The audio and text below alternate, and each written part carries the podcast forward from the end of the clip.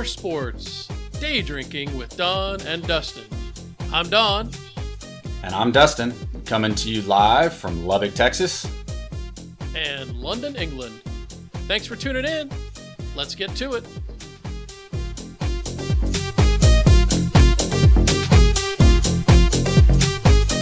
Welcome to D4 Sports, episode 13, a deep dive into drinking and debacles. Look at that, Dustin. I came up with a D4 title for this week. What do you think of that? I, I feel like you've been working on this for a few days. If I'm going to be be real honest, you you went through the the dictionary, tried to figure out what you needed to do. Uh, actually, totally kidding. Based off of I know how smart you are, and you probably just pulled this out of your back pocket. It did take a little bit of effort, but I, I hadn't been days. I hadn't been days, but but uh, yeah, you know, came up with it. I figured, you know, you set the bar last week. I figured I'd I'd try to take over this week. So, uh, wh- what are you drinking? Day drinking, Don and Dustin. What are you drinking right now this fine day? I'm trying to drink something new. Um, it was extremely cheap. I probably should have realized from that alone not to go for it. But it says Accelerator Island Guava, um, and Mm. it's uh, it may accelerate something, but it's not that great. Are you are you a guava fan?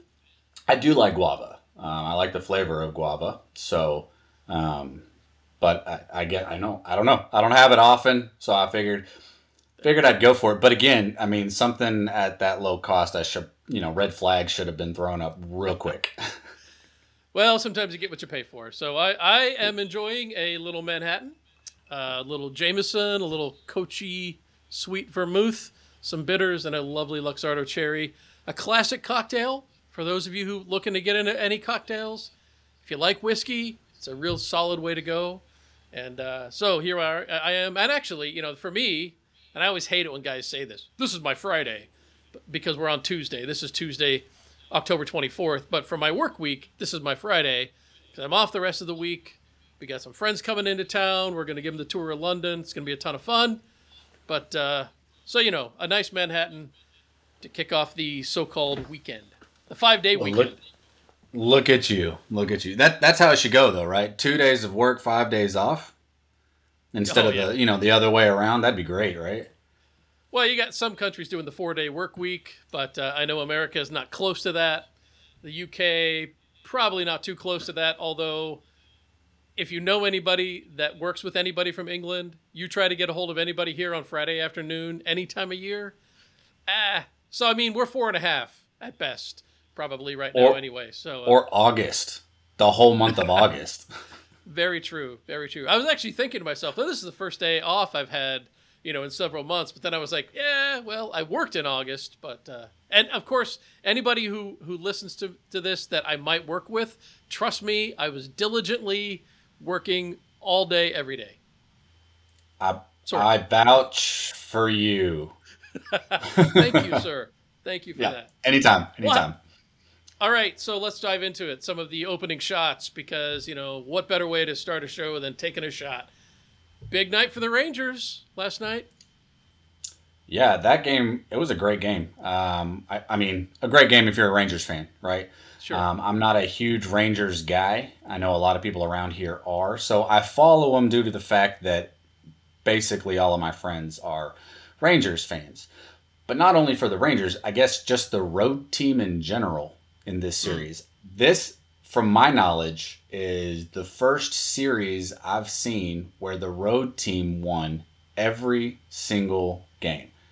Now, I could probably look that up and find something. I just haven't done that. So, Yeah, that's definitely a Google one, and I, you know, uh, it's it's interesting because, well, you know, the old mantra in the NBA is, you know, a playoff series doesn't start till the road team wins a game, right? right. Uh, Right. And I guess that can be true of any series game, but to me, the only of the major sports, the only ones where you really often see road teams win a lot is hockey. I think I think in the NHL, it seems it seems oftentimes, you know, where th- that home ice advantage may not be quite the same. But, but, Yeah, I can't think of another baseball se- series off the top of my head anyway, where the road team won everything. That that is pretty uncommon. Well, and there were just big hits all the way around. Um, for for Houston when they were um, in Arlington, uh, I mean Altuve, man, you talk about that home run he hit to to take the lead and then kind of solidify that game. Um, but then Garcia for for the Rangers, who ended up you know being the the MVP of the series, just kind of took it to him in Houston. Uh, the grand slam uh, for Game Six. Um, I mean, they overall they just played well. Uh, so Yep. hopefully they don't have an, another 2011. Um, Neftali Yeah. Feliz is, is not pitching for him, and Nelson Cruz is no longer in the outfield. Um, but we'll see what happens. We'll see what happens. Well, an- another game seven tonight, right? Uh, in the National League. Uh, so we'll see who they're going to get. Yeah, and I'm interested to see this game because it, it in all honesty, this to me is like a David and Goliath. Um, the Phillies are playing really, really well, but I mean Arizona is, hasn't shied away from the moment, and they've um, they've kept it close. Uh, some games have been real close, um, but I I just feel like the Phillies are just gonna show up tonight and and really put it to them. That's just kind of a feeling, though. Yeah, well, you know, and I mean, the, in the UK, the games are all on so late. There's no chance for me to watch them, and they start at two o'clock in the morning, almost all of them. So um, I haven't had a chance to see them. But from the reporting and from just you know the following it, you know, on social media and on news outlets, the Phillies feel a bit like that sort of team of destiny right now, at least in the National League. Um, Right. So I guess we'll see. You never know. Game seven, all bets are off. It could, That's could right. go either way. But uh, on the doorstep of the World Series, and here here we go, the Rangers. Now the the Rangers have never won, right? Correct. But this is their third pennant, so um, Right. we'll see how it goes. And and this was uh, supposed to be a a rebuilding year, really, for the Rangers. Um, And that's a heck of a rebuild. Yeah, yeah. No, I wish the Patriots could uh, take take a, a play from the uh, from that rebuild. Uh, speaking of teams that never win, Millwall. Big Yeah. Millwall news this week, and uh, I'm just gonna, you know, we're gonna take a break right here. I'm gonna throw in uh, a little Millwall song. You'll never beat Millwall. You'll never beat Millwall. No wall. You'll never beat Millwall. You'll never beat Millwall. You'll never beat Millwall. Millwall. You'll never beat Millwall, although a lot of teams beat Millwall. But let's face it, On the Right regular. we are- on the regular. we, we are four, four, and four. Four wins, four draws, four losses. But big changes, big changes in the den, right? Uh, kind of surprising, actually. You think? You think? I, yes and no. So surprising in the fact that I feel like it just kind of came out of nowhere. Well, let, let's be clear. Most of our listeners are probably not big Millwall fans, other than they probably know nothing about Millwall other than what we've said.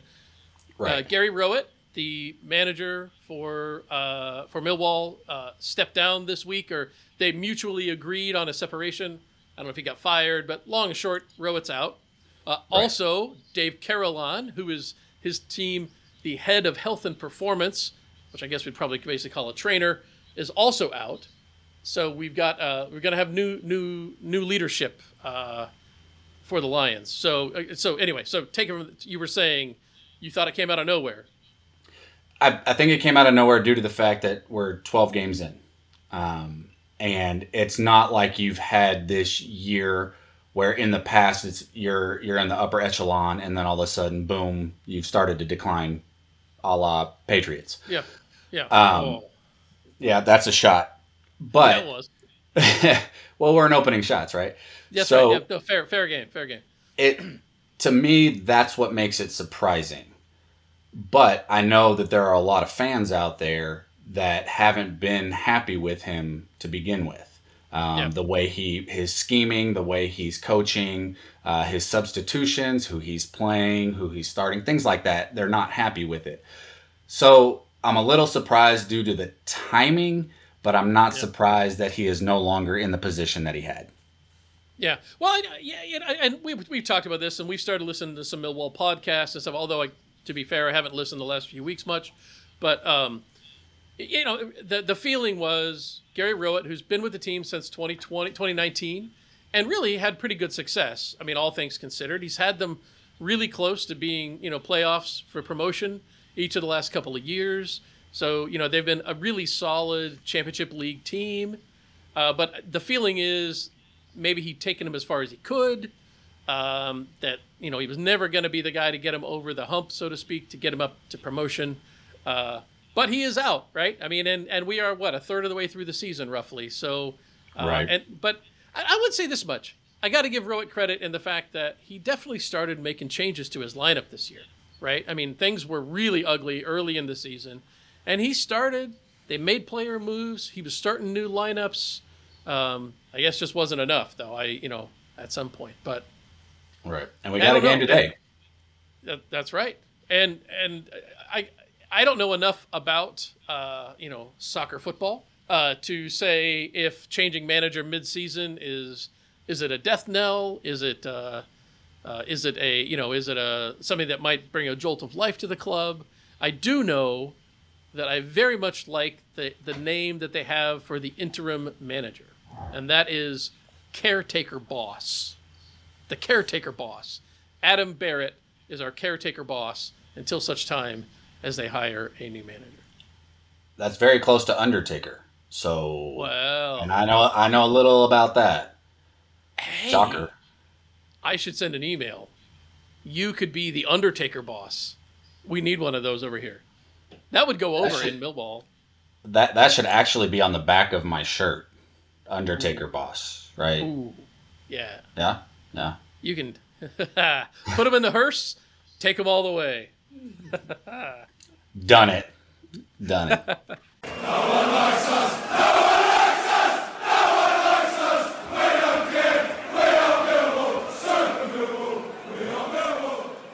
All right, what, what, one more international sports uh, bit. The Rugby World Cup final is coming up this weekend, and over here it was a heartbreaker for England. Uh, England, who really wasn't expected to do tremendously well, made it all the way to the semifinal. We're playing against South Africa, who is the number one ranked team in the world right now, and uh, they had the lead down to like the last three minutes of the game and gave it up and lost by one one point in a in a I mean people were crying over here. It was it was bad. It was it, like I got on a, my, my first work call of the day yesterday Monday morning. People were like, "Oh, man, the Rugby World Cup." I mean, people were people were losing it over here. So it, it, it was a big deal. But uh, that leaves us South Africa and New Zealand in the final, each looking to be the first team to win four World Cup championships. Well, and to be open and honest with you, if you were to say who do you know plays rugby, I would give you two teams, and it would be New Zealand and South Africa. so you go. I at least know I at least know the top two teams. I couldn't tell you anybody else. I mean, over here, I would say England and Wales because uh, you know the Welsh are very proud of their uh, rugby team, and whenever England and Wales play, the pubs are full, the game is on. It's you know it's on, so to speak. But uh, Well, well, let's be honest. When when the games aren't on, the pubs are still full. So well, that's true. Um, that's true. that's just a reason to be there. It's not just That's- because. right. It's sports and drinking. It's D four. Exactly. When England plays Wales, it's D four. Other times it's I don't know D two, D three. Hard to say, really. Hard to Hard say. to say. All right, so those are our actual opening sports shots. Do you have an opening D4 shot for me? So I it, it's still sports, but I heard a statistic this week that just kind of blew me away um, Okay. in the realm of college football. And not a lot of things kind of shock me in college football. I mean, you Yeah. talk about stats, you talk about, I mean, let's talk about Michigan right now, right? With Harbaugh and the guy that had tickets to uh, different games. So the, you know, the, the signal guy, learning the signals and all that stuff, whatever. But this story, so Tech, and I know I'm a homer and I get to hear all the Tech stories, Mhm. but Texas Tech got beat by BYU this past Yes. week, and it kind of ha- got it handed to them. I mean, BYU just Yeah. kind of took it to them. But here's the story about this. So you have an entire roster, I don't know, 50 something, 70 something players, right? You've got your walk ons, your red shirts, whatever. 31 guys on the BYU team are married. You don't you don't see that in college you- sports. you know why that is, though. Absolutely. Abs. They go. They went on their mission for two years. They come back. They're forty years old. I get it. Ten of them have kids. How many? Multiple. That's a good probably. question. They're probably on the team. Yeah, Wow. yeah. Goodness. But yeah, 31 married college players on one team. So you know what they say, you know, you've got to have you've got to have experience on the team, the senior led teams or or whatever. But I mean, they may be 26 year old freshmen. Who knows? But um, that I, that stat to me was just kind of like, wow, that's actually a college stat I've never heard of. Yeah, that's impressive. I, And I, figured, and I figured it was a story you didn't hear either. So that's that's No. part of. I like to throw out No. things that that you may not know I. I do follow tech, you know, and their scores just because family interests and you know the pod and everything else. And I saw the score, but I, I did not I did not realize the marriage component. That uh, hard to say the impact that could have on the game, really. But There you uh, go. there you- I, I I also have an opening shot from college football, uh, tangential to coll- college football, and that is Maserati Marv.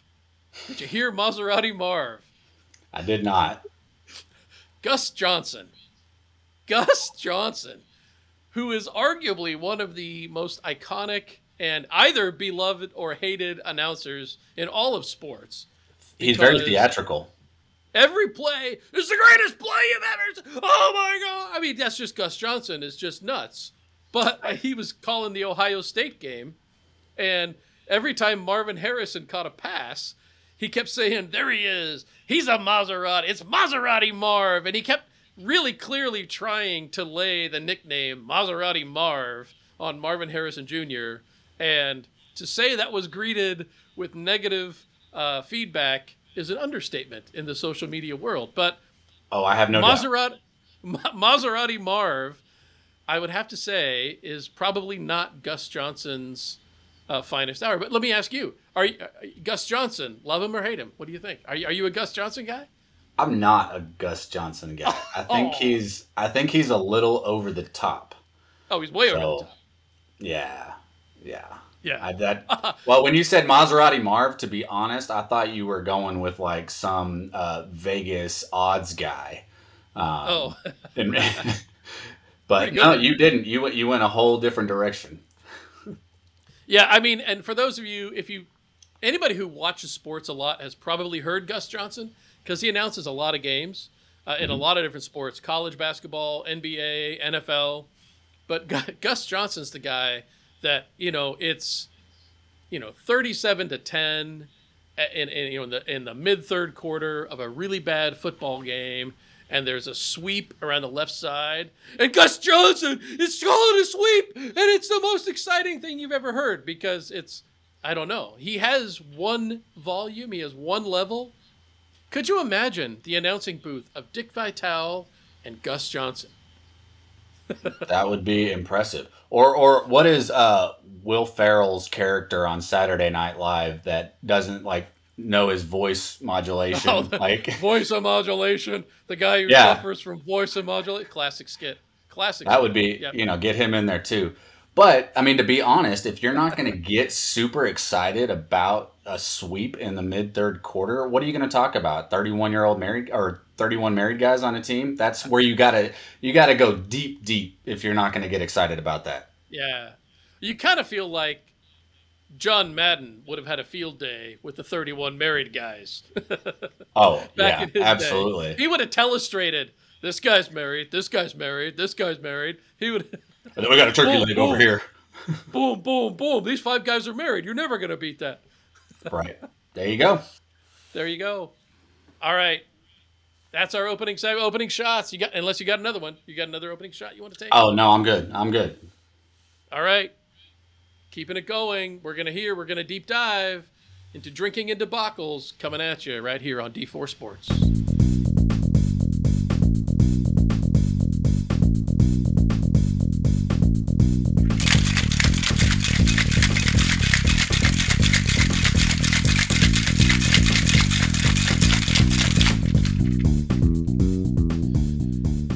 Right, so this week we are going to look, and we're going to get a deep dive, a deep dive into drinking debacles, and that's what we're going to focus on here. And not necessarily 100% debacle. I mean, we got a few of those, no no question. But also, you know, drinking thresholds.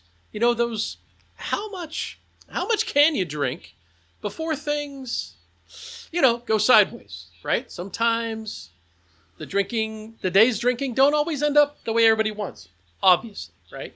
And, and the motivation for this story comes from a, a guy over here in the UK, of course, a guy named John May. And thank you, TikTok, for bringing this all to us, where John May set himself the goal to drink 2,000 pints in 200 days.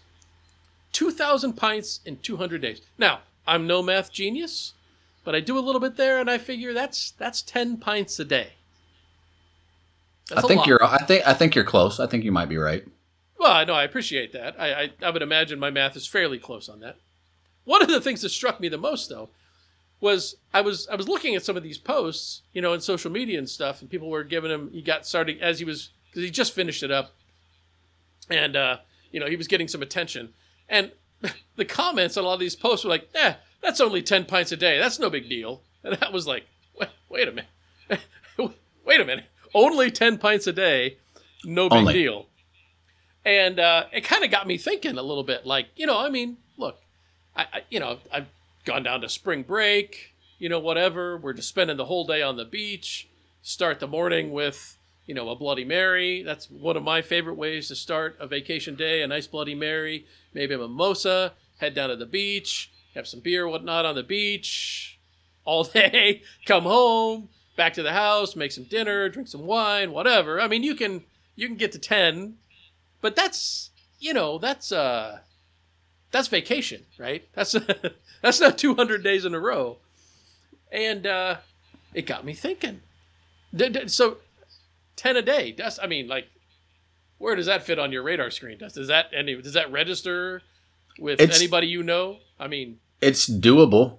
Um, what you were talking about is a lot of mixing drinks, and that can have yeah. a completely different effect than just the same thing over and over.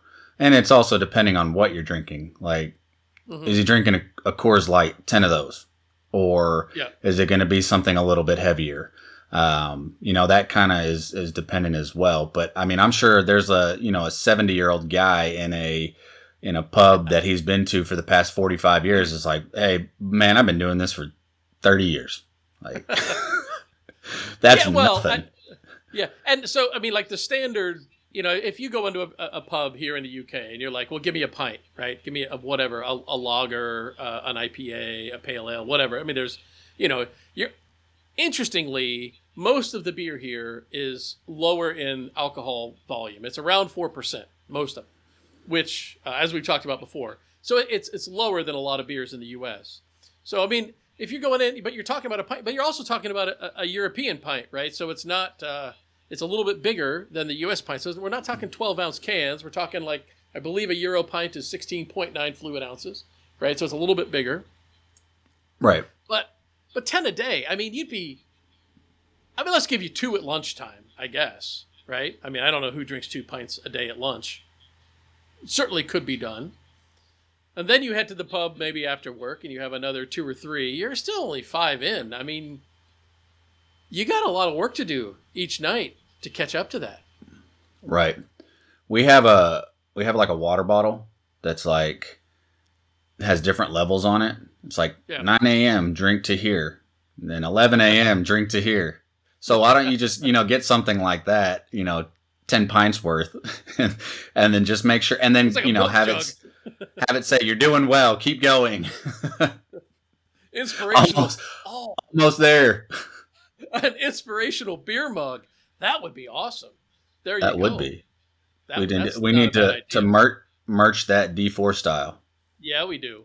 Get a little D4 merch. Keep going. You're halfway there. But it, so this right. just got me to thinking, right? Like, how much is a lot, right? I mean, how much drinking is a lot? Now, I, again, you know, standards are vary by country, and if you look up, you know, you know, countries that are known to be big drinkers, right? Ireland, Ireland usually sets the bar, and the Czech Republic tend to be the two that, like, I'm just saying, if you go on vacation and you want to go out with drinking with somebody, don't go drink with an Irishman, okay? Because Nah, those guys, they're gonna get you. But I mean, I, you know, I've told you this. You know, I don't know if we've said it on the show, but frequently, I'll, you know, we'll go to the pub after work, and we go in, and you know, we get a couple of pints, and I'm, you know, stand there, and it's been a couple of, you know, an hour and a half, two hours, and I'm like, okay, I've had three pints, and and I'm I'm looking around, and everybody else I'm with has had that many or more, and Mhm. I'm like, boy, okay, I, you know, I mean. There are times when I think to myself, man, yeah, maybe I drink a little more than I ought to. And then I look around and I'm like, yeah, I'm, I'm not even average over here. And I'm just, so get me thinking about like personal thresholds and, uh, you know, how much is a lot, right? I mean, so in your mind, you know, I don't know, you know, again, you're, well, I- although you're an observer now, right? So you still hang out with your friends, you go out to the bar. And that's actually something I want to talk about another time is like, what's it like being the guy who never drinks going out with the guys who do drink? But Right. when you were out and you guys go to the bar, what's a what was a lot? what I was mean, a lot? Yeah, I mean, let, us say you're at the bar for two and a half, three hours, right? You go out, you meet eight o'clock, you're there until 10, 11 o'clock, right? Whatever. What would you say in that time span? What would you say is a lot? In that time span, um, I would say seven to ten. For for me, for me personally, because I mean, All right. to be honest, that first one is okay. Um, Just maybe a little rough. Yeah, yeah, you're just going. That second and third goes down a little bit easier, but then like four through seven is, yeah, I got another one already. Like it that those those go a little quicker. Um, again, it's you know depending on what you're drinking, um, and to be completely honest, when sports are on, you're just sipping away. Yeah. I mean, you're watching, Sure. you're talking. I'm also the type of person that usually has a drink in their hand and I'm sipping on something. Now, that has changed in the sense of what I'm sipping, but I've always got to be drinking something. So throughout the day, I'm always drinking something. Um, And so if I was going out to a restaurant or a bar or whatever that looked like, I was always drinking something. Well, as you continue to drink, it disappears in the bottle, so you got to get a new one. Um, so it it could rapidly increase. I'll just say that. Yeah. See, I would have said I would have drawn the line at probably around six. You know, I mean, eh, you know, and, and like the standard, like metric. I mean, you know, if you're talking blood alcohol content and all this whole thing, depending on how much you weigh and whatever, you know, your your liver can theoretically metabolize what like a drink an hour, right? Before Right. you start to become intoxicated. So as soon as you get above that two drink an hour speed, to me, that's where you start getting into like, all right, you know, you're you're, you're putting a few down, but yeah, you know, you six or seven in a two and a half three hour period, and, and I'm with you. It, it matters what you're drinking, right? Um, well, and and I'll, I mean, I remember the time I came out and hung out with you.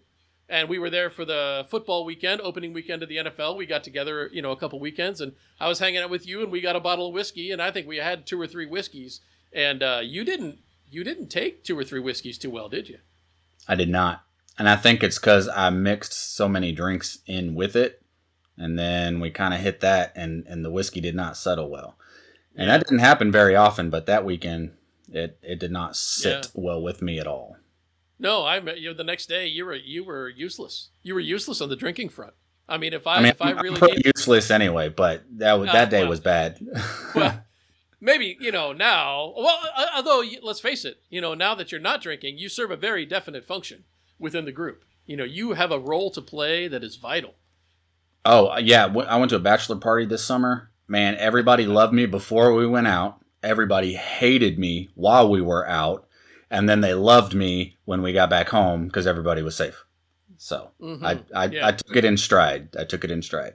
It's Very very roller much a coaster. roller coaster. That's right. There you go. Yeah.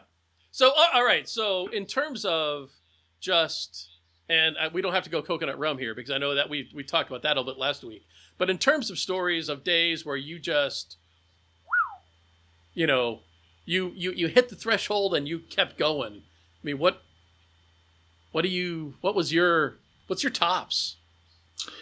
There are two days that come to mind, um, and I'll try, I'll try to make it quick. One of them um, was New Year's, and Mm. we it was with a group of people, um, and we went out.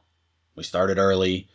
Um, we kind of started with the beer, and then we got back to a friend's house, sitting around a table. We're playing card games.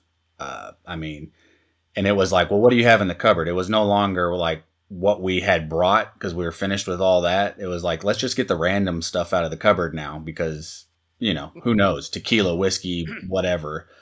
And It's all going down. It's all going. Oh down. yeah, and and it gets to a point in a card game, especially a drinking card game, where whoever wins or loses, everybody's still drinking.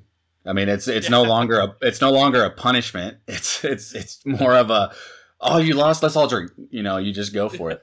Uh, what was what was memorable about that night, um, and and that was definitely a, a, a threshold. I passed it. Mixed drinks, um, lots had lots. But the thing that was most memorable is I went to lay down on the couch, and my buddy Sam was already on the other couch, about to fall mm. asleep. And, and I went to lay down, and I reached for the couch, went down, and I laid down on the on the couch. And Sam goes, "What are you doing?" I go, "I'm laying down on the couch." He goes, "Dude, you missed the couch by four feet." I then looked up and realized that I had just fallen straight down on the ground. And mm-hmm. I looked and I'm four feet from the actual couch. And then I'm Wow. able, yeah, I'm able to like crawl and put my arms up on the couch and get on the couch. And uh, yeah, that next, that next morning, Sam goes to work. Um, eventually gets to work. He was trying to explain where he was to his uh, sister in law. And he goes, All I know is there's a stop sign outside. And I'm like, yeah, that's that's Oh, giving good think you- directions, man. yeah. I think you Yeah. shared part of this, yeah, yeah, yeah. Okay, So nice. so he couldn't. He was still. He wasn't even hungover yet. Um, just woke Mhm. up still drunk, and Yeah. um, he he gets to work because he can't drive to work. One, Yeah. well, I'll finish the story. So his boss goes, Sam, where's your name tag? He goes, Man, I don't even know where my car is. What makes you think I know where my name tag is? He's like, All right, fair enough. Nice. Fair enough. Fair enough. Yeah, yeah. The the other the other night that probably hit a threshold wasn't as crazy as that one, but it was one that was a lot of fun. Uh, you were in town, and it was another Mhm. football weekend, um, Mhm. and it was me, you, Sam. All my stories involve Sam. Um, oh, I know this night. and- yeah. yeah, and my buddy Corey. Um, and we we started at I don't know, one p.m., two p.m. Tech had a game that afternoon, and we went to uh just like a bar, mm-hmm. sat outside, started drinking, watching the game, and just kept going with it. And then we bar hopped went one place to another, and then next thing I know, you and him are talking religion and just drinking, and the conversation was going left, right, backwards, forwards. I mean, it was all over was the a- place. It was a mess. And it was a and mess. and for me for me and Sam it was a spectacle is really what it was because we kind of just sat back and watched this tennis match going on back and forth back and forth and so that that was definitely a, a threshold night because we all kind of got to it but we just we were able to sit back and watch that one but there was a Yeah. lot um, I think for me when it comes to the threshold beer was something that I could hold obviously more of, but it was when you start mixing beers or mixing drinks and different things like that, I think it, it definitely can speed that process up. Yeah, and you know, and interestingly, for me, that's that's not much of a thing. And I think I've shared on here on one of the other stories. I, I did find out, you know, if I have some cocktails and then some wine, that red wine in particular, that becomes problematic for me. But you know, New Year's Eve, man, New Year's Eve has throughout my life, New Year's has been just an interesting event on on in a lot of different ways. And uh, I remember, well, two in particular. One uh, we were hanging out with our friends back in St. Louis. We were getting together for New Year's Eve party, and uh, we'd had a. I had been having a particularly stressful patch, right? I mean, just life was a lot of stuff was really kind of coming to a head. And I remember we went to this party, and I told Karen beforehand. I said, "Karen, I am not driving home tonight. I am going to go, and I'm I'm just going to enjoy the evening, and I'm not going to think about." I, you know, I, I just I'm not gonna be responsible for getting us home. It's just he's like, okay, fine. And uh, this is the night we, we we had these little uh, you know that Nothing Bundt Cakes store and have Bundtinis, And so we brought a bunch of Bundtinis, and I, I thought, well, Bundtinis and martinis, right? And so I brought, you know, all the stuff to make martinis, and I was making martinis, and a lot of people found out they didn't really want a martini. So I had made the martini, and they're like, no thanks. And I'm like, well, okay. And so that night ended with me uh, very famously among my friends. Uh, I, I had brought like some pineapple juice for some drink. I don't know what I was planning to make with the pineapple juice, and I used some of it. So I had this. I had I had a box. I brought a I brought a shaker, and I bought you know gin and vermouth and vodka and a couple other things. This pineapple juice, and I we go to carry it all out, and I start spilling pineapple juice all over the floor of our friend's house on our way out. And I'm like, uh, uh, sorry. And I was there was no chance I was cleaning up this pineapple juice at whatever one o'clock in the morning. And uh, Karen successfully got us home, or maybe actually Sam might have gotten us home that night. One of our kids, who you know, uh, we we uh, drug along as our designated driver. But uh, yeah, that one that one was pretty exciting. And let's just say the pineapple juice became sort of a uh, uh, a fairly frequent riff uh, over the next couple of years. It, But you didn't the spill other- the alcohol, just the juice. no, no, no, no, just the juice. Just the juice. Well, see, the alcohol seals, the pineapple juice, and I, I just got to say, pineapple juice containers, what's up with that? They just got like the removable top, and like I was gonna say it's like that sticker, right? And Yeah, then there's a hole. the yeah. last company in the world still doing like the sticker or peel top is the pineapple juice guys. It's, a, I don't it's an aluminum juice box. Yeah, there you go. And then actually, the other one I'm going to go to is last year. Um, we were here. We just moved over here, and Sam had come over with us. So we'd been, you know, in the UK two months. Didn't really know anybody. So it's just the three of us at home for New Year's. We're living right on South Bank in central London. And, uh, you know, the fireworks were just around the bend in the river from us. So we're like, okay, cool. I went down to the Borough Market. I got some fantastic pork chops. I made this big three course meal, and we were going to do dry January. So we're like, well, we'll just have to get rid of all the alcohol in the house, which turned out. What be better way? more- turned out to be a little more than we thought, and uh, we started the night.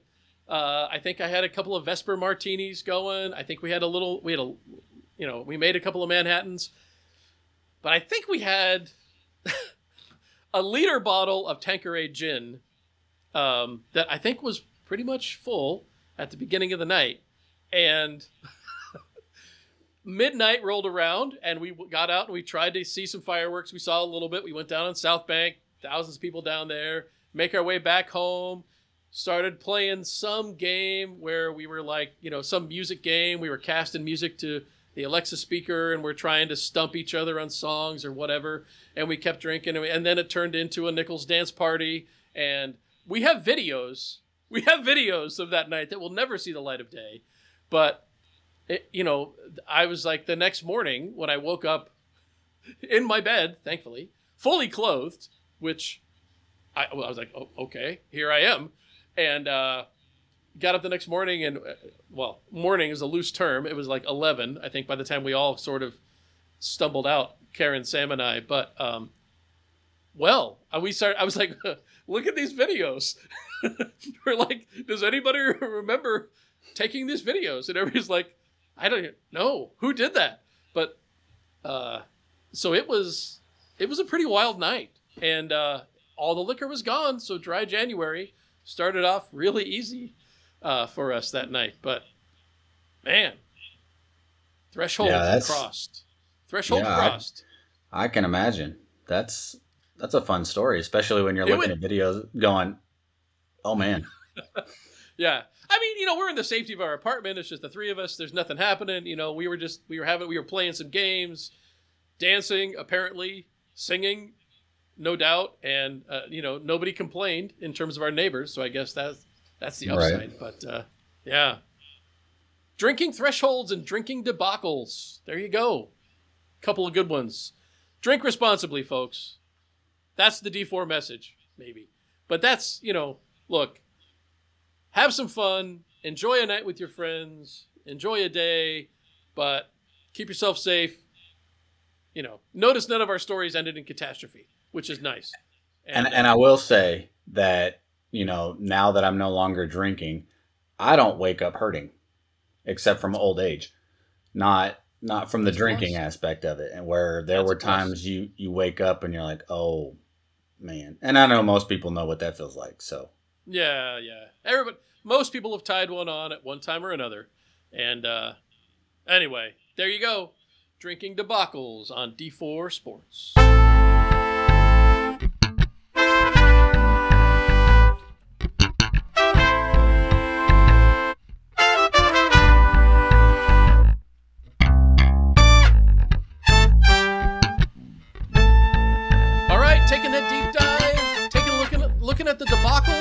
Yeah, sometimes we have debacles in drinking. Sometimes there's some debacles in sports.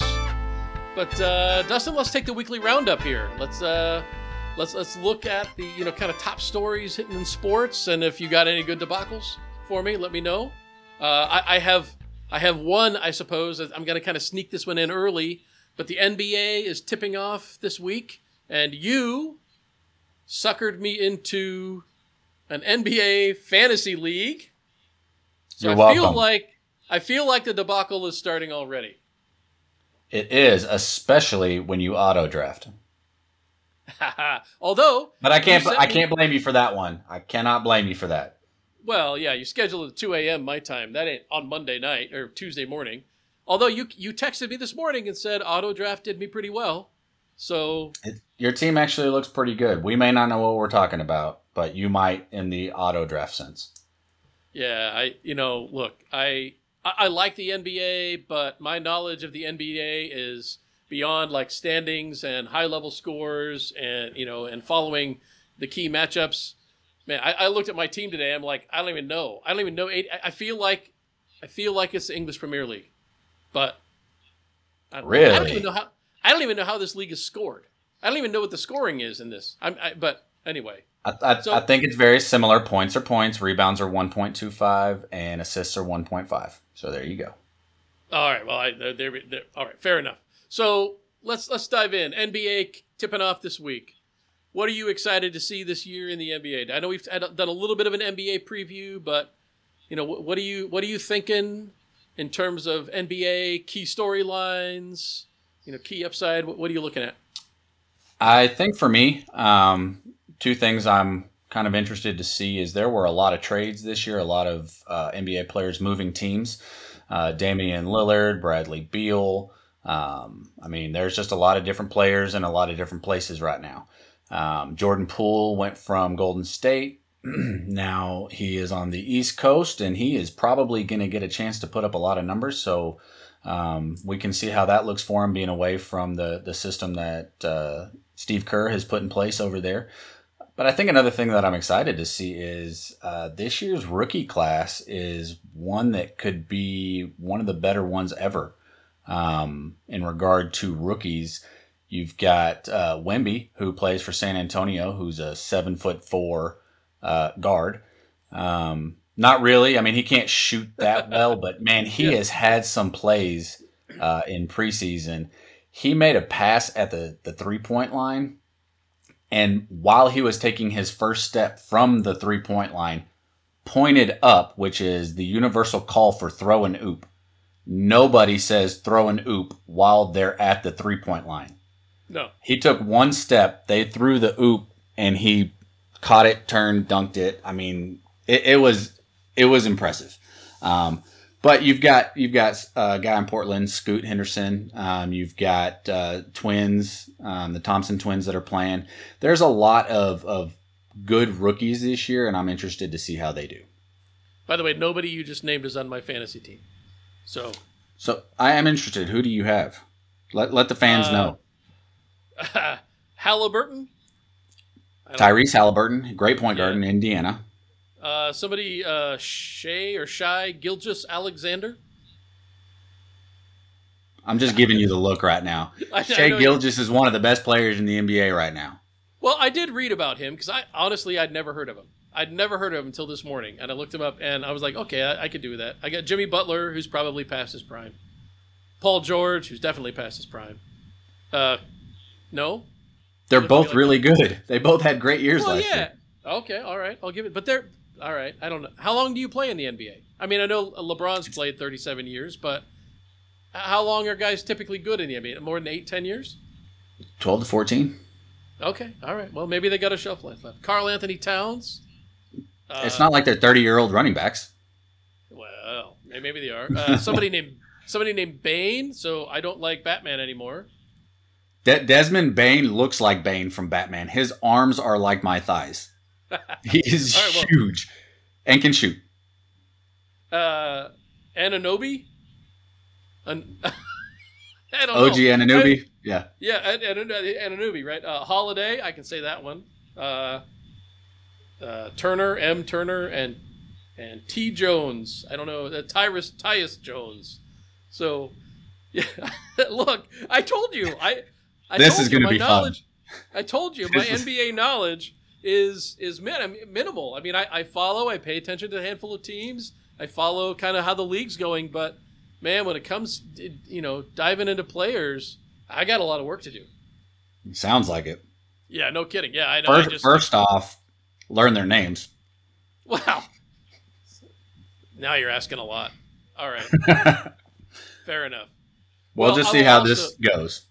Yeah, yeah, yeah, yeah. Well, look, uh, well, and, and we're gonna we're gonna kind of close with kind of fantasy updates, but I'll just uh, preview. I continue to kick your behind in the English Premier League fantasy league as I had another fantastic week. But hockey is going, and the the Connor Bedard show continues. Um, as he, you know, is now he's already got four points in his first five games. Uh, my, I'm talking to my daughter Claire and Claire and Trey, big St. Louis Blues fans, and I'm still, you know, I, I lived in St. Louis 20 years, still, you know, soft spot for the Blues. They got started. They were telling me the first broadcast of the first Blues game was all the announcers talked about was Connor Bedard, and he plays for the Blackhawks, who they were not playing. So he is like the talk of the league in every sense, and uh, kind of kind of laying it out there. And uh, you know, uh, there you go. The other thing, they're they're playing tonight against the Boston Bruins, who of course last year set the record for most wins in a season and then lost in the first round of the playoffs. Thank you NHL. But they've started off the season six and zero again. So they're you know they're looking looking brilliant again. But uh, yeah, uh, do, do you pay any attention to hockey, Dustin? I know that there is a team called the Boston Bruins. Um, I think uh, they've got some players. Um, and then there's another team. so no, no, to answer that question, um, I did, I did follow a little bit, and I mean very little, um, when a few years back when St. Louis um, made the the Stanley Cup Finals. Um, 2019 won the cup. Yeah. Yep. So Yeah. no, maybe I need to jump into it, but um, that's just more more on my plate. But if I got to talk about it, I'm gonna have to learn something, right? Yeah, maybe I'm gonna. I'll, I'll put you on the spot one of these days. Like, I- it's too late to do an NHL fantasy league probably, and not that I would do well with one, but then I could expose you the way you just exposed me on our on on, on the D4 pod. But uh, See, I felt I felt like you felt attacked. That's why you had to bring the English Premier League like dominating me into it. You felt attacked, Oh, so you had to go on the I offensive. absolutely, I couldn't. I couldn't let that humiliation stand. All right, let's jump to the NFL. Week seven debacles. I- I'm going to lead this one. Deshaun Watson. So the Browns won, right? And the Browns, that defense, Myles Garrett, holy cow, what a game this guy had this last weekend. And the Browns defense. But Deshaun Watson, after having two weeks dealing with a minor shoulder injury and not playing and all sorts of like rumors flying about what's the deal with Deshaun. Is he like, is he trying? Is he not? He comes back, he starts the game, doesn't play very well, and the second quarter gets a pretty hard hit, falls down, and apparently goes into the concussion protocol because he whacked his head on the turf, but got cleared, got cleared to return, but never came back in the game. And uh, PJ Walker, you know, y- uh, XFL legend at this point, comes in and finishes the game over Deshaun. What? What? What is Deshaun? What is Deshaun Watson doing, Dustin? I do not know. Especially getting cleared to play. Most guys that are able to play, especially in the NFL, are going to want to get out there and try to win, prove what they can do, um, and and go from there. But I mean, if you're cleared to play and then you're just like, I mean, maybe it was a coach's decision. I don't know. But as a be, player, right? well, well, even if in the coaching decision aspect of it, as good as Deshaun Watson can be, and as much money as they're paying him, Well, um, yeah. surely he could go over to coach and be like, "Hey, hey, coach, I'm good. Like, I, Yeah. I can go in the game now." Um, but yeah, that's that's a little off to me. Yeah, it's something's weird in that situation, and I don't, I don't know what it is, but I don't know. Deshaun Watson, you know, both of us were skeptical on him coming into the season, and boy, he hasn't done anything to change that impression. Not to this point, I would say. So, Right. you got an NFL debacle for the week?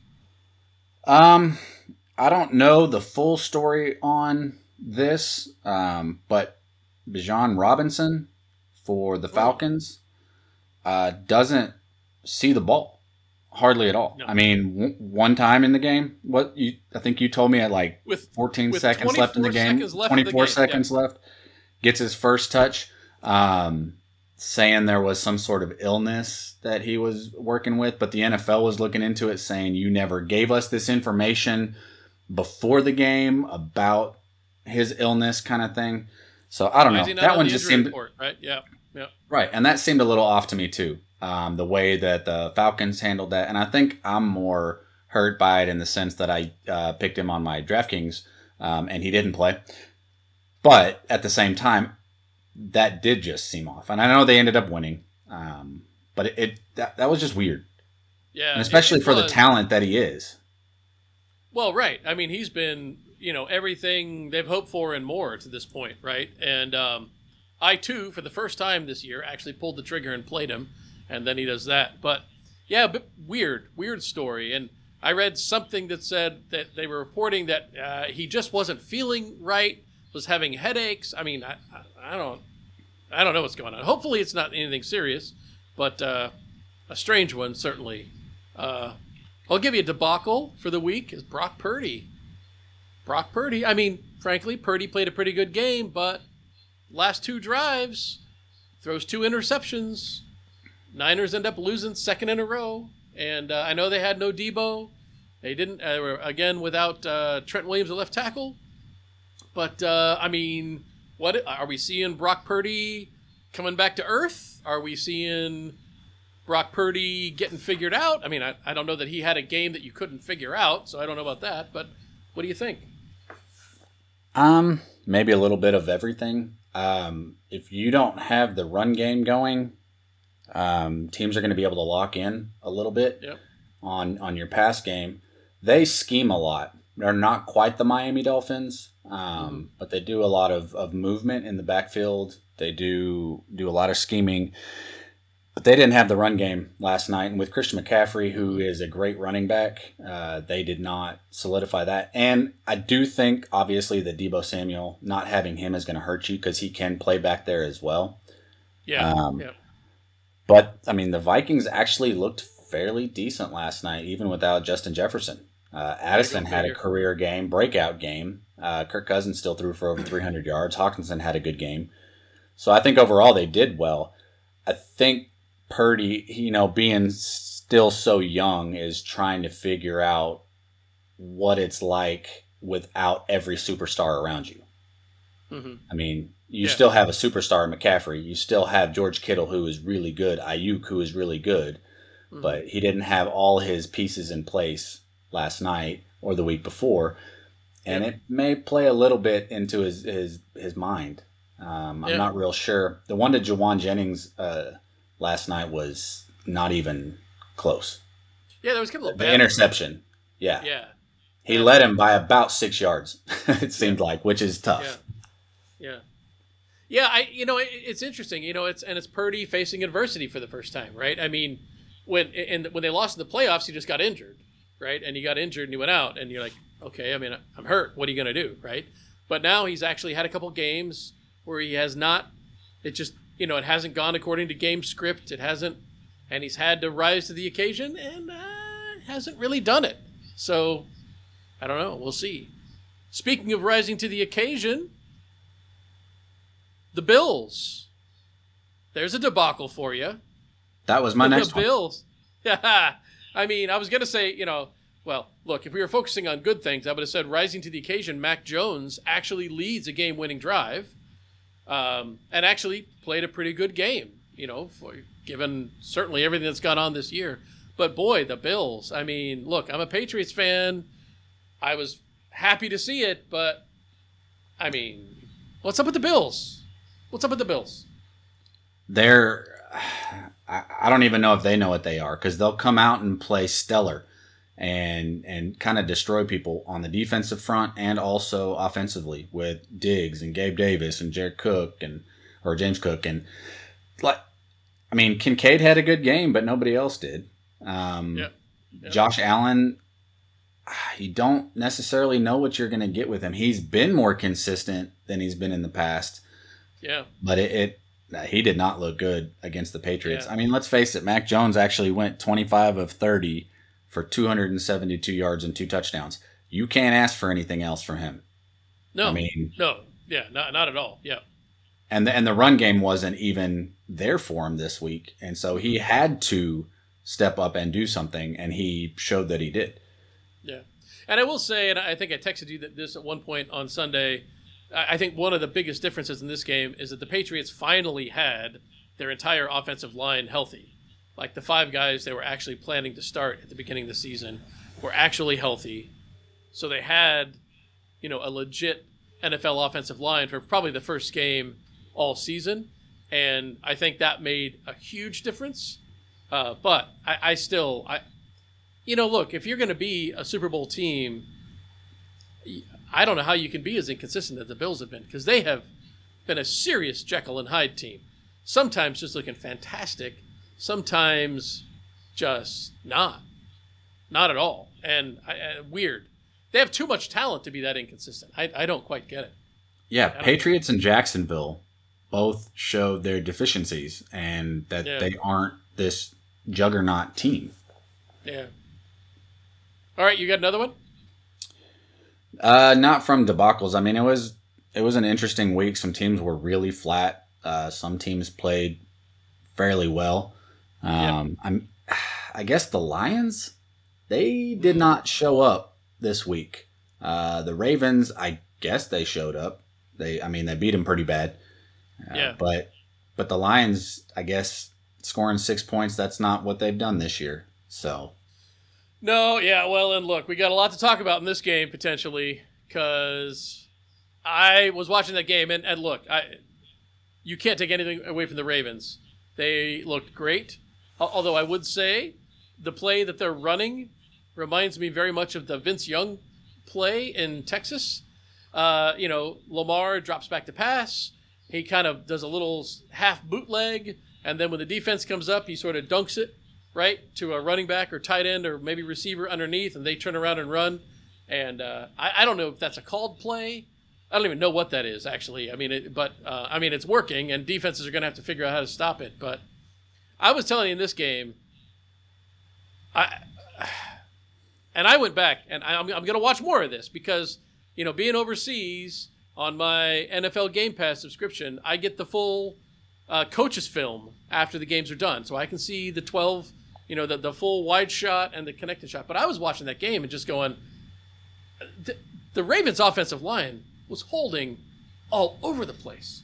I mean, guys getting turned sideways, guys getting taken to the ground, and I was just like, and they never never called it once, and I was I was stunned on that. Not that I think they won the game because of holding. That's not what I'm saying because they they really handed it to the Lions offensively and defensively.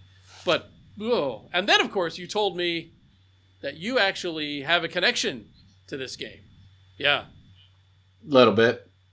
Yeah, I know. I know the head referee, um, the head guy, and so I, I chuckled when I found out that he did this game after uh, as much as you were texting me. I didn't know at the time. I wasn't really paying that close attention to it, and then I decided to look it up, and then I saw that uh, he had done the game, and it, I just found that humorous. Which is really funny because actually that's his call, right? I mean, as the head official, he's positioned behind the offensive line making the holding calls. And uh, so I don't want to go full conspiracy theory here because I think there's no reason to have any conspiracy theory. But I, I don't know, man. I, I, I've, I've watched a lot of football and I saw guys getting, again, turned sideways as Lamar Jackson scrambles out of the pocket, you know, getting yanked and nothing getting called. And, uh, but all that to say, back to the actual issue at hand, Detroit. Yeah, I don't know what that was. That uh, hey, look, everybody has bad games. It, maybe this is a one-off for them, but um, they did not look ready to play in this game this weekend. I will say what I do think was the best thing this weekend is how well the Cincinnati Bengals offensive line held up. yeah, didn't give up a single sack. Not one. Joe Burrow stayed on his feet. Um, actually, he was probably off his feet. He was on the couch resting since it's the bye week. Um, Yeah.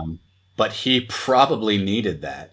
Um, and hopefully his offensive line um, can uh, kind of figure something out. So, Yeah, yeah. I got one more, and this is kind of a group debacle, and this is the tanking debacles, right? Because the Patriots, the Broncos, the Giants, and the Bears all won this weekend, taking them to their second win, leaving only the Panthers and the Cardinals at uh, no wins and one win respectively. So, right. teams can't even tank well. We can't. We're at a point where you can't. The Bears. Yeah, one, uh, one week, yeah. one week after your Sean Payton, you know, Yeah. conspiracy theory, he goes out and beats the Packers. Yeah, but I mean, let's face it. Uh, you love to see it. Ah, see what I did there? Ah, yeah, your Jordan Love, yeah, or Jordan my Love, Jordan Love. not, not. Uh, yeah, he's living up to my expectations at this point. But uh, He is. He's not living Yeah. up to See- mine. see, the beauty is the Bears can afford to not tank. You know, by start by starting Tyson Bagent, hello, uh, because they have the Carolina Panthers first round draft pick. So- exactly. they're hoping the Panthers do great, and they just want to come in, you know, probably pick two, three, four. They could maybe trade that down, pick up another couple draft picks. You know, who knows what the Bears are going to do? But um, They don't even know. that, that they can't tank right, and then and then Caleb Williams doing the counter tank, right? He's he has two spotty games in a row. USC is now out of playoff contention. He may not really be in the Heisman running anymore after these last two weeks. After what three weeks ago being like, I want part ownership of the team that drafts me, which whatever that was, right? Now Caleb pulling the counter tank. I don't even know. I don't know what to say to that. Yeah, it's, he hadn't been playing well, um, No. and that's that's just putting it nicely, I guess. Yeah. So, real quick, college football.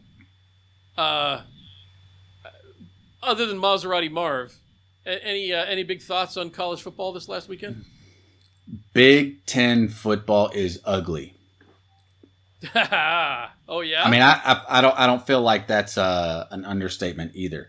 I'm gonna go to a ranked team Mhm. playing an unranked team. I'm gonna go Iowa and I Minnesota. this game. I got notes. I want to see what your notes are, but go ahead. Yeah. So total yards for Iowa, who was six and one going into this game, hmm 127 total yards of offense, Mm. 116 passing yards to 11 rushing yards on 28 attempts. Wow. Yeah, Well, the Golden 20 Gophers, baby. The yeah, Golden Gophers. 28 stood attempts, Yeah. 11 rushing yards, 0.4 yards per rush. I can fall down and get 0.4 yards a rush. You probably could. That's true. I, and just, I mean, that's that's sad. I think Jalen Hurts uh, this week had uh, four fourth down conversions going a little bit more than 0.4 yards. might have. Um, Might have. so, but man, and and only one interception throw, but that that's just bad. That is Well, let me- bad football. Here's here's the stat I had on this. So Iowa lost to Minnesota 12 to 10, which whatever kind of score that is. Minnesota kicked four field goals and won the game. Minnesota had the ball for 45 minutes and 39 seconds. 45 minutes of of possession. They only had 239 yards. Iowa had 14 possessions, and they only had the ball for 13 minutes and 28 seconds. that's that is that's less than a minute of possession. I went I I, I looked through this and I, I saw the time of possession. I'm like, wait a minute, what? How is that even possible? And then I was like, well, surely they must have turned it over a bunch, but no, they didn't. They just went three and out and three and out and three and out and three and out and three and out. Unbelievable. I, I, I didn't go to see like what the record is for most time of possession in a game, but 45 minutes and 39 seconds, that's a lot. I mean, Iowa basically, I would say they weren't on the field, but they were on the field 14 times. that's a that's a terrible Yeah. game. That's That's a terrible game. it was. It's just bad. Terrible game. I got one more. Rutgers. Rutgers is bowl eligible, baby. Bowl eligible. Six wins, one of which was over Wagner, who, oh, by the way, this weekend lost to Central Connecticut State. but All hey. Rutgers got the win. Rutgers, bowl eligible, baby. I not sure what to say about that, but Yeah, I don't even know what to say about that because they're That's not D4. typically a good football team. no, no, no, no, no. They have they've had it. They had a couple of decent years way back when, you know, kind of when they joined the Big Ten. They had a couple of years, but eh, no, not the cream of the crop of late. But hey, they're bowling this year, baby. Are the are the Red Raiders bowling? Uh, no, I think they'll have to win three of their next four Yeah, to be bowl yet. eligible. They are not. Rutgers. It's not looking good. Rutgers is bowl eligible, and I have to say that's that's about as pure D four as it gets right there.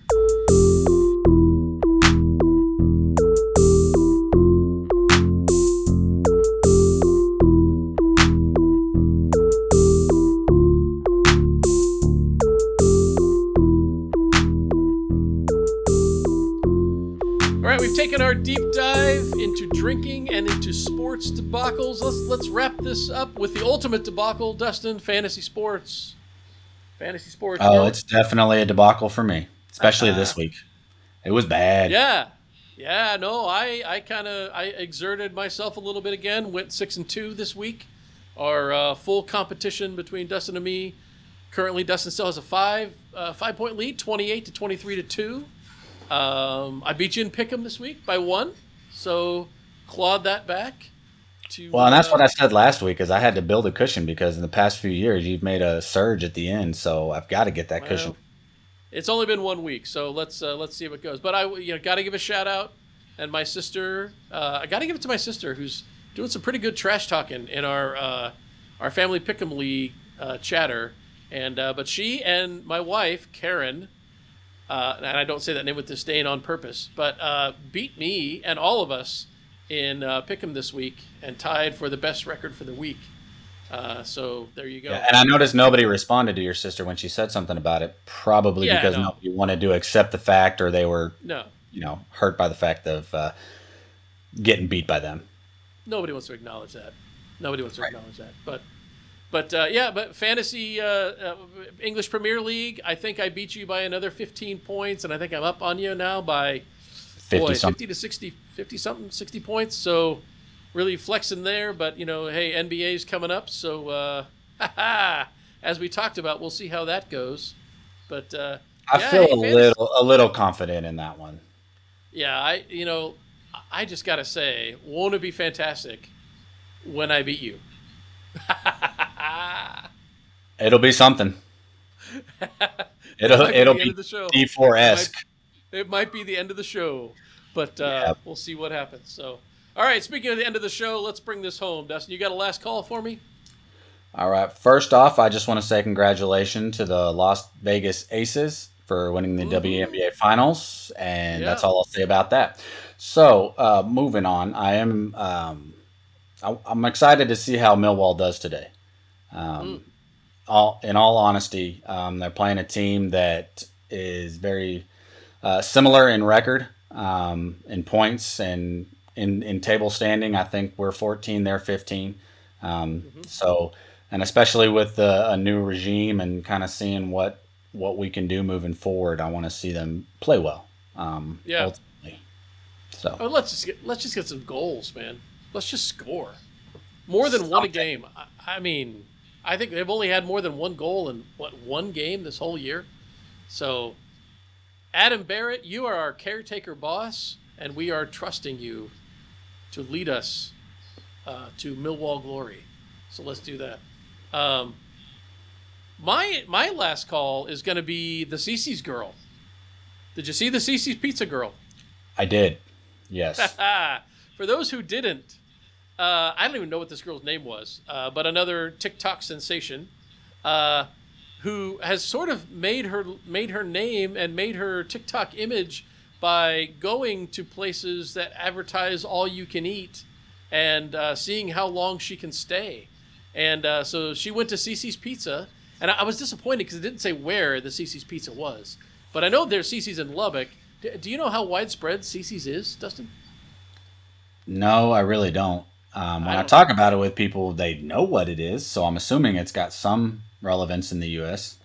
Yeah, I don't know. I mean, there was uh, there's not on the West Coast that I know of, and there certainly wasn't any in St. Louis. But anyway, Cici's girl managed a solid eight hours in Cici's Pizza before uh, she ends up getting kicked out. And and the the girl that came over and eventually uh, told her she had to leave said uh, clearly made up a story that said, "Oh yeah, we we've just put a policy in that you can't stay more than two hours." Uh, but she'd been there for a solid eight and had, I mean, that girl, she did some damage to Cici's Pizza, Dustin. Did you see how much she ate? That's a lot of food. But when you're sitting there for that long, you got nothing else to do. Well, she did. She did make her way to the arcade, and uh, you know, played a few games, uh, but I don't think had much success there. Played the old stuffed animal claw, and nobody ever wins the stuffed animal claw, but you know, she should know better than that.